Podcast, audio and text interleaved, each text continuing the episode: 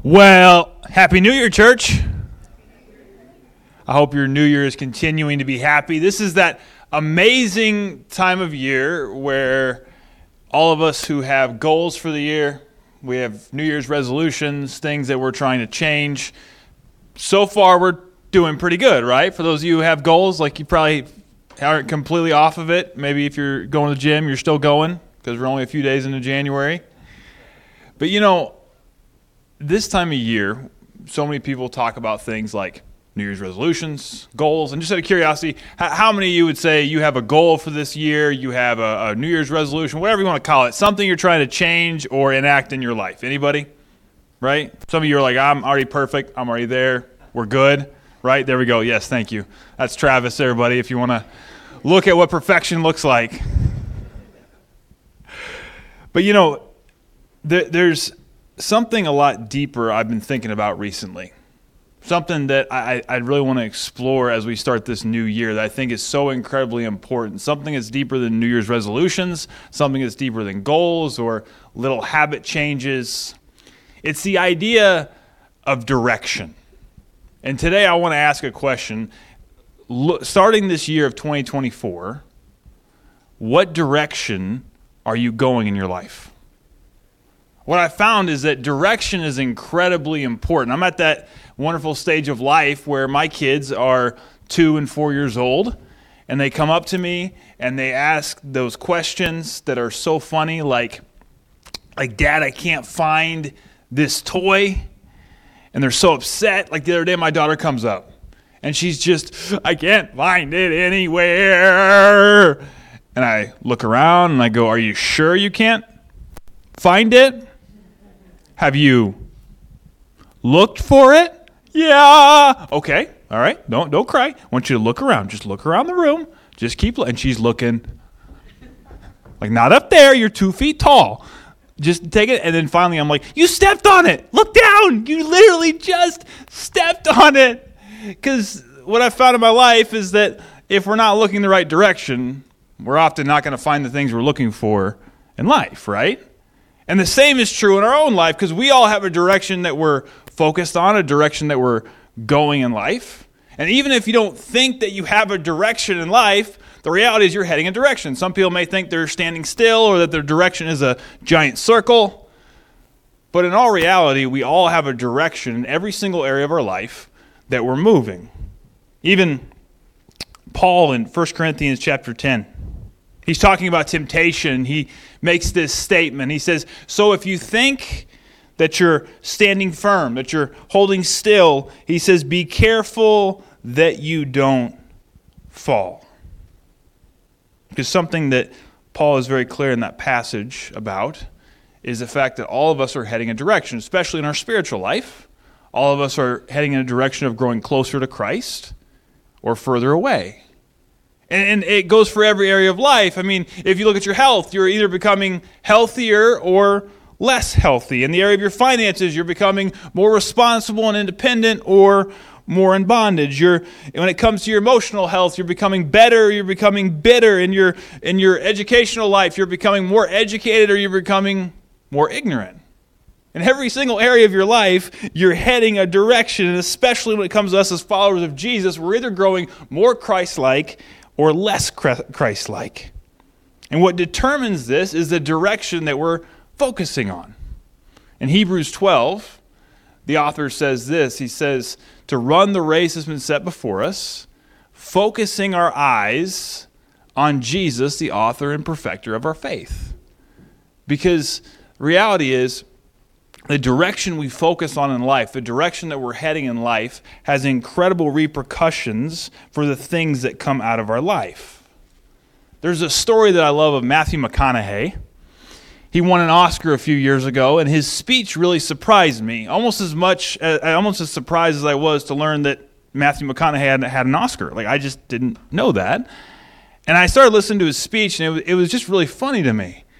He, he's talking about some things in life that are so important. And one of the things he says that's so important for him is having a hero that he chases after. And someone came to him when he was 15 and said, Who is your hero? Who is it you're chasing after? And he thought about it for a while and came back and he said, You know what? It's me in 10 years. That's who I'm chasing after. And then that same person came to him when he was 25 and said, Okay, are you there? Are you your hero now? And he said, No, of course not. Now my hero is me when I'm 35. And he talked about this idea of always having this version of himself that he's chasing after in 10 years that he's trying to become. And I love that because I think that's so true for all of our lives that if we're willing to look at where we're going and where we want to go, it can change everything. In fact, there's actually a psychologist that did a study on this at UCLA.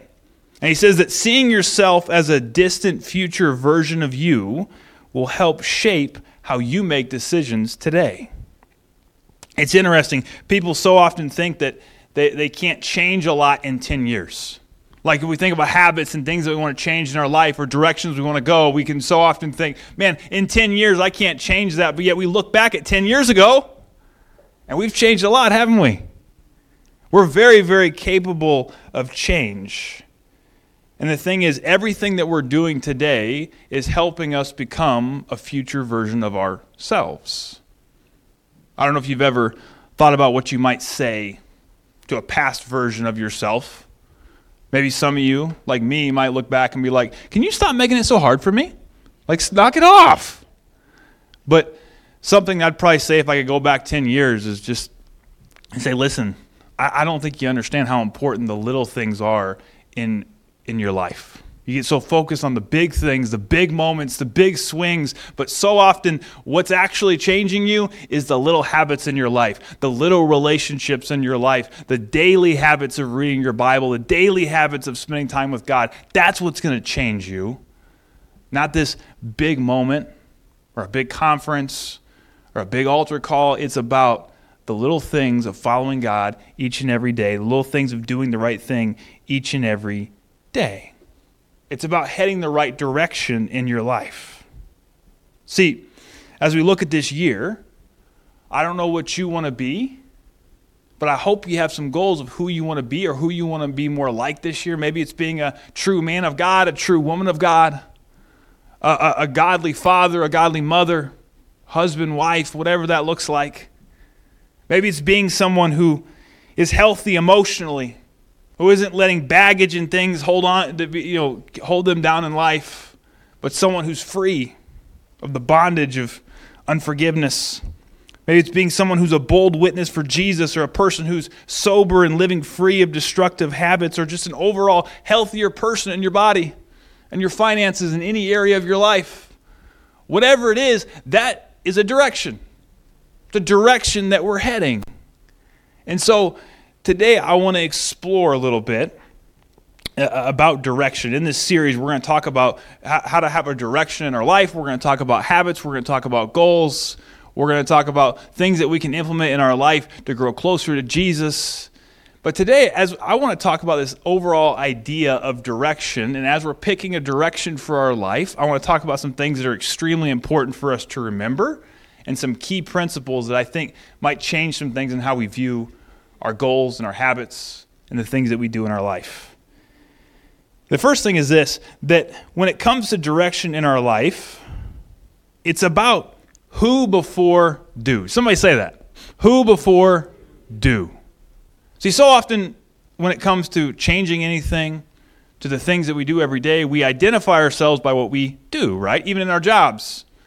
People will talk to us, and so often our identity is what I do. I'm a this. I'm a plumber. I'm an electrician. I'm a pastor. We, we put so much of our identity into what we do. And what I've found is actually, though, what we do in life is incredibly affected by who we think we are. Your identity is what creates what you do. Who you think you are will affect what you do more than anything else in your life. And the thing is, what's so important for us to understand then is that our identity in Christ is so incredibly important for us to figure out. In 1 Thessalonians chapter 4, it says that God's will is for you to be holy. He says then to stay away from these things. He has a list of do's, but he starts with who you are. God's will is for you to be holy, so stay away from all sexual sin. Then each of you will control his own body and live in holiness and honor, not in lustful passions like the pagans who do not know God and his ways. Never harm or cheat a fellow believer in this matter by violating his wife, for the Lord avenges all such sins as we have solemnly warned you before. God has called us to live holy lives, not impure lives. In the next chapter, he says, Always be joyful. Never stop praying. Be thankful in all circumstances, for this is God's will for you who belong to Christ Jesus. In 2 Corinthians 5, Paul writes, Therefore, if anyone is in Christ, the new creation has come, the old has gone, the new is here. God's desire for your life starts with who you are in Christ. What God wants for you starts with who you are. God desires for you to be holy, to be like Jesus, to look more and more like Him. In fact, I believe that God is more concerned with who you're becoming than what you're doing. God is more concerned that you're becoming like Jesus and that you're drawing closer to Him than what you're doing, because the fact is, who you are in Christ will affect what you do. If I'm drawing closer and closer to Him and looking more and more like Jesus, there will be things that will naturally come out of that relationship. The more that I'm holy and set apart and different than the world, the more I become like Jesus, the more it's going to change what it is that I do. It's interesting the Bible never talks about God's will for my career. Bible never talks about God's will for what house I live in. God, God didn't even see fit to write it in there who I'm supposed to marry. It would have been nice if he kind of put it as kind of an underlying little note Tim, you're supposed to marry Bridget. But the reality is, God's made it clear that my calling in life is to be like Jesus to grow in holiness, to draw closer to Him, and walk with Him each and every day. Jesus never said that you'll know my disciples by their job description, but instead He said, You will know them by their fruit. I'm convinced that God, at the end of time, won't come and say, Listen, well done, my talented, important, well liked servant. Bible says that God will come and he will say, if he's pleased with us, he'll say, Well done, my good and faithful servant. And what I've found is that faithfulness will impact my goals, my habits, my course corrections in life. And so when I look at the things that I want to change, so often I can get focused on, well, I want to change this area. I want to change this area and this area and this area. But what I've found is that when I start with, God, I'm going to be faithful to you, out of that, it starts to change what it is that I do every day. And when I make my goal in life to be more like Jesus, when I make my goal in life to be walking with Him each and every day, then it changes how I make goals. For instance, maybe I want to start eating right. Well, that's great, but when I understand my reason why for it, because I'm becoming more like Jesus. And I want to eat right because I want to honor God by taking care of the temple of the Holy Spirit that He's given me. Maybe I start a new habit of waking up early to read my Bible. Why? Because I'm becoming more like Jesus. And when I have God's Word coming into my life and His truth starts to transform me, I can take my thoughts captive and suddenly I can change the, the renewing of my, have the renewing of my mind by changing the way that I think. Or maybe I'm stopping an old habit in my life, like looking at pornography or uh, another habit in my life that I need to stop. But instead of just stopping it because oh, I just should, maybe it's because I'm becoming more like Jesus and I want to live a life of purity and integrity. This year I've been working on sort of attaching the habits in my life that I want to an identity that I'm trying to become. And it's been changing everything for me because every time that, that uh, in the past when I've started things, it's because, well, okay, I'm going to do this. But it's amazing when I start to attach it to an identity. I'm going to do this because I want to be closer to Jesus. In 10 years, I want to be a better follower of Jesus Christ. I'm going to go work out today because I want to be a healthier person and I want to be someone who can run with my kids and my grandkids and lift them over my head easily and all these things. There's things that I want for my life, so I have a direction that I want to head in my life. And when I attach my habits to my identity, it changes everything for me. And the second thing about direction in our life that's so important is not just understanding the who before the do, but also understanding the why before the what. In Proverbs 16:2 it says that all a person's ways seem pure to them, but motives are weighed by the Lord. See, you can't get to the right place in life if you start with the wrong motives.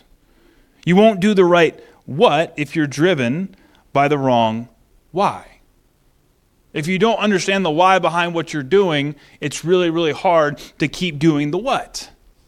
One of my favorite quotes from Elon Musk is he was talking one day and he said, I think one of the biggest mistakes of good engineers is that they optimize a thing that shouldn't exist.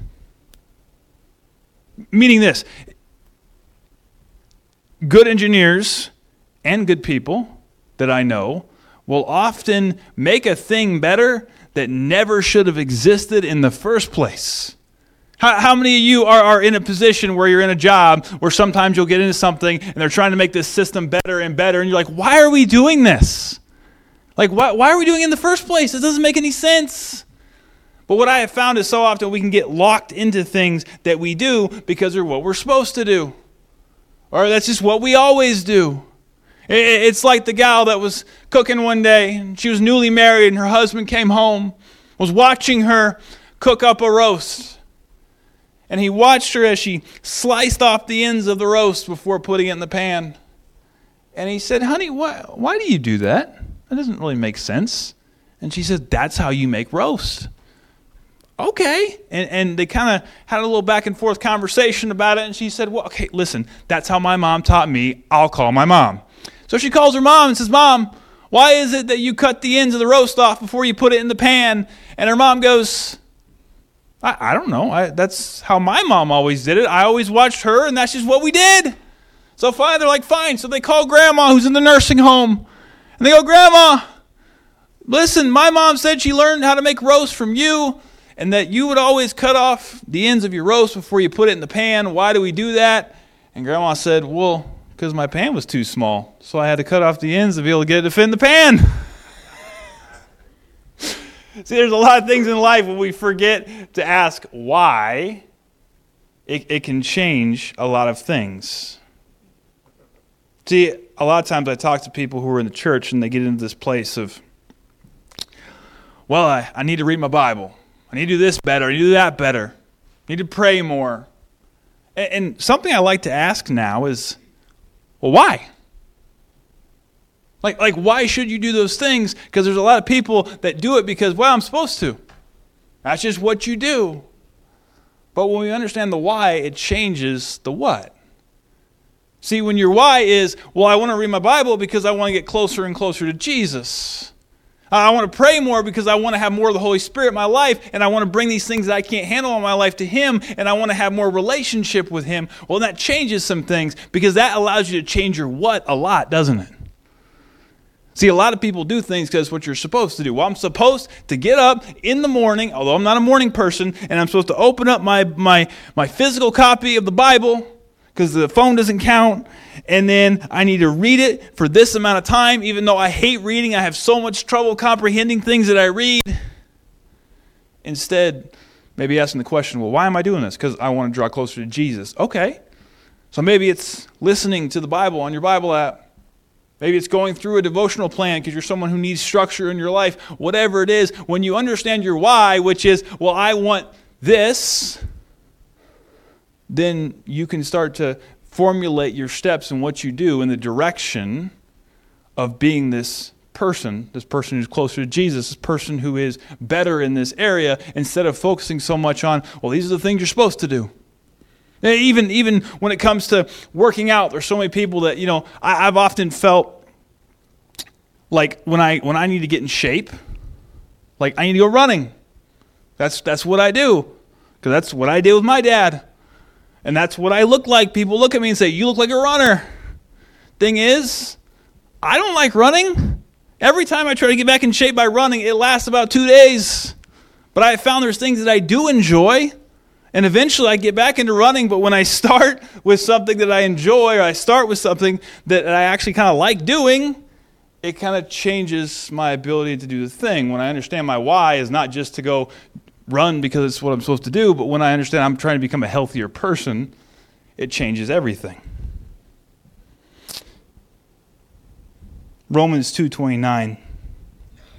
I think one of the greatest whys for our life is, is shown here by Paul. And Paul is talking about something that feels like it may not apply to us, but it really does. See, he says, No, a person is a Jew who is one inwardly, and circumcision is circumcision of the heart by the Spirit, not by the written code. Such a person's praise is not from other people, but from God. See, see, Paul is talking to a group of people, the Jewish people, and he's helping them understand that this group of Jewish people that have come to the church and these Gentiles that have come to the church, he's helping them understand that being the chosen people of God isn't about the things that they do or the outward things that they're doing in life, but instead he's making it very, very clear that it's not about what's on the outside, it's not about what tribe you're from, it's about your heart. Those are the true chosen people of God. And then he goes to circumcision, which is essentially the physical mark of the covenant. It's the, it's the mark that I am the people of God. We have our own things in our life that so often we can associate. Or a cross around my neck. That means I'm a Christian. But Paul is talking here that circumcision is not just about the outside, it's a circumcision of the heart by the Holy Spirit. And he says the evidence of that, of being someone who's been marked by the, been the, become the holy people of God, Becoming someone who is marked and has had their heart circumcised is that a person's praise doesn't come from other people, but from God. So, one of the greatest questions we can ask ourselves as we look at our direction this year, what direction we're heading, what habits and, and things that we're putting into our life to help us take steps in that direction, is, is God being glorified? And is this something that God praises? Is this something that God will say, Well done, my good and faithful servant? Finally, I think an important thing for us to look at always is the idea of Christ over comparison. Following Christ over comparing ourselves to other people. You know, there's this word that sometimes comes up when I talk to people. When we're talking about things that they're doing in their life, people will talk about maybe a step that, they're, that they've taken, or maybe they'll talk about, you know, we'll talk about habits in their life. Yeah, I'm reading my Bible, or I'm praying, or yeah, I, I did talk to a couple people about Jesus this week. But then there's this phrase they use afterwards that just started to stand out to me recently. But not as much as I should not as much as I should. Now, there's two types of people that say this. One is, is someone where I've used this in my life, and I've said this as kind of a cover. You know, I'm not, I haven't done jack, but somebody says, you know, how much are you doing in this area? And I'm like, well, not as much as I should, but I just haven't done anything. But then there's another group of people that I think are kind of enslaved to this word should. They're enslaved to comparison because they do something in their life, they take a step in the right direction, and there's this voice in the back of their head that comes from Satan that says, But you should have done more. Oh, you read your Bible this week. Well, you should have read it every day. Well, you talked to him about Jesus. Well, you should have invited him to church too. You know, oh, I, I, I, took this step. I'm getting more healthy. Well, you should have done it about 20 pounds ago. There's this stuff in the back of our head that constantly goes to should, you should, you should, you should. And what happens is, as God does stuff in our life, we allow Satan to come in and essentially should all over everything that God has been doing in our hearts and our lives. We can get in this place where we start to compare ourselves to this voice in our head, to what other people are doing. They're doing it, so I, I should be there too. And why well, I should be more like them. When the reality is, God's word says there is no condemnation for those who are in Christ Jesus. That we are new creations in Him. And instead, as we look at the direction of our lives, what, what I, why I like to think in terms of direction is that direction is about a journey and it's about steps, which means that there's always more steps for me to take, but it's not about a destination, it's a direction. So this week I took two steps in the direction of being a fully devoted follower of Jesus. And could I have taken three steps? Absolutely. And I can do that next week. But this week I'm heading this direction. As we look at goals in our life, so often we get caught up in uh, these short term things. Well, I got to be here. I got to do this much. Instead of just focusing on, okay, what am I doing today to help me head in the direction that I want to become? What am I doing to head towards being like Jesus? In the same way in our life, so often we can get so caught up in comparing ourselves to other people that we miss out on what, what Christ wants to do in us. I've heard it said that if you judge a fish by its ability to climb a tree, it is an extremely poorly designed animal. But if you put it in water and then watch it, you're going to go, wow, that, that thing's really well designed, right? In the same way in our lives, so often we can spend our time comparing ourselves to others. Well, they're really good at talking to other people, and man, they, they, when they talk to people, they can just like like talk about Jesus immediately. Like they just know exactly what to say. They're so good at talking to people. And you're someone who's more introverted. And that, that's hard for you. Stop comparing yourself. Let Christ do what he wants to do in you. Stop comparing yourself to what everyone else is doing and instead ask yourself, what does God want to do in me? I think the most important thing we can do as we look at our life is go to Ephesians chapter 2. When it says that God has saved you by his grace when you believed, and you can't take credit for this. It's a gift from God. Salvation is not a reward for the good things we've done, so none of us can boast about it. And then he says this For we are God's masterpiece. He has created us anew in Christ Jesus so that we can do the good things that He planned for us long ago. Each and every one of us has gifts and different circumstances that God is working in and through. But the best question we can ask ourselves is not comparing ourselves to others or trying to be like everyone else, but continuing to come back to this verse and ask ourselves are we becoming more of a masterpiece?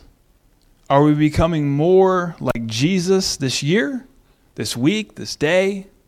Today, are we doing things that are helping us draw closer to Christ and become more of His masterpiece, or are we not doing those things? And if we're not, as we look at this year, I encourage you to look at habits you can instill in your life. And I tell you, it's so important to start small and just continue on. Doing things like, like maybe this year, your goal is to say, I'm going to read my Bible this many minutes per day. There was a period in my life where I had my, my Bible app and there's a verse of the day. And I had this goal in my life that every single day I am opening up the Bible app and I am reading the verse of the day. That's a really small thing, but in that time I needed that because I needed to have this thing of no, no matter what, I'm doing something. And the habit built. Maybe for you, it's a, having a time of prayer with God.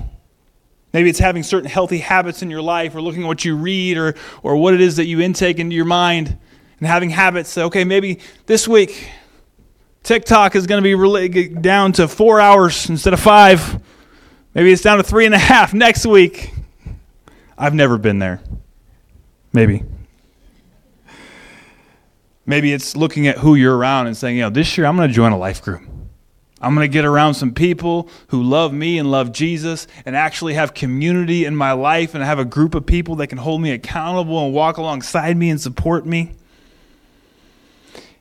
And the second part of this verse, we are God's masterpiece to do good works that He has planned for us long ago. I, I think we should all be asking, Am I becoming more of God's masterpiece? But second, am I doing the good things that God has planned for me? One of the easiest ways to do that is to serve. Man, there's places to serve right here in the church. And if God's been kind of putting this on your heart, I want to encourage you. There's some great places to serve.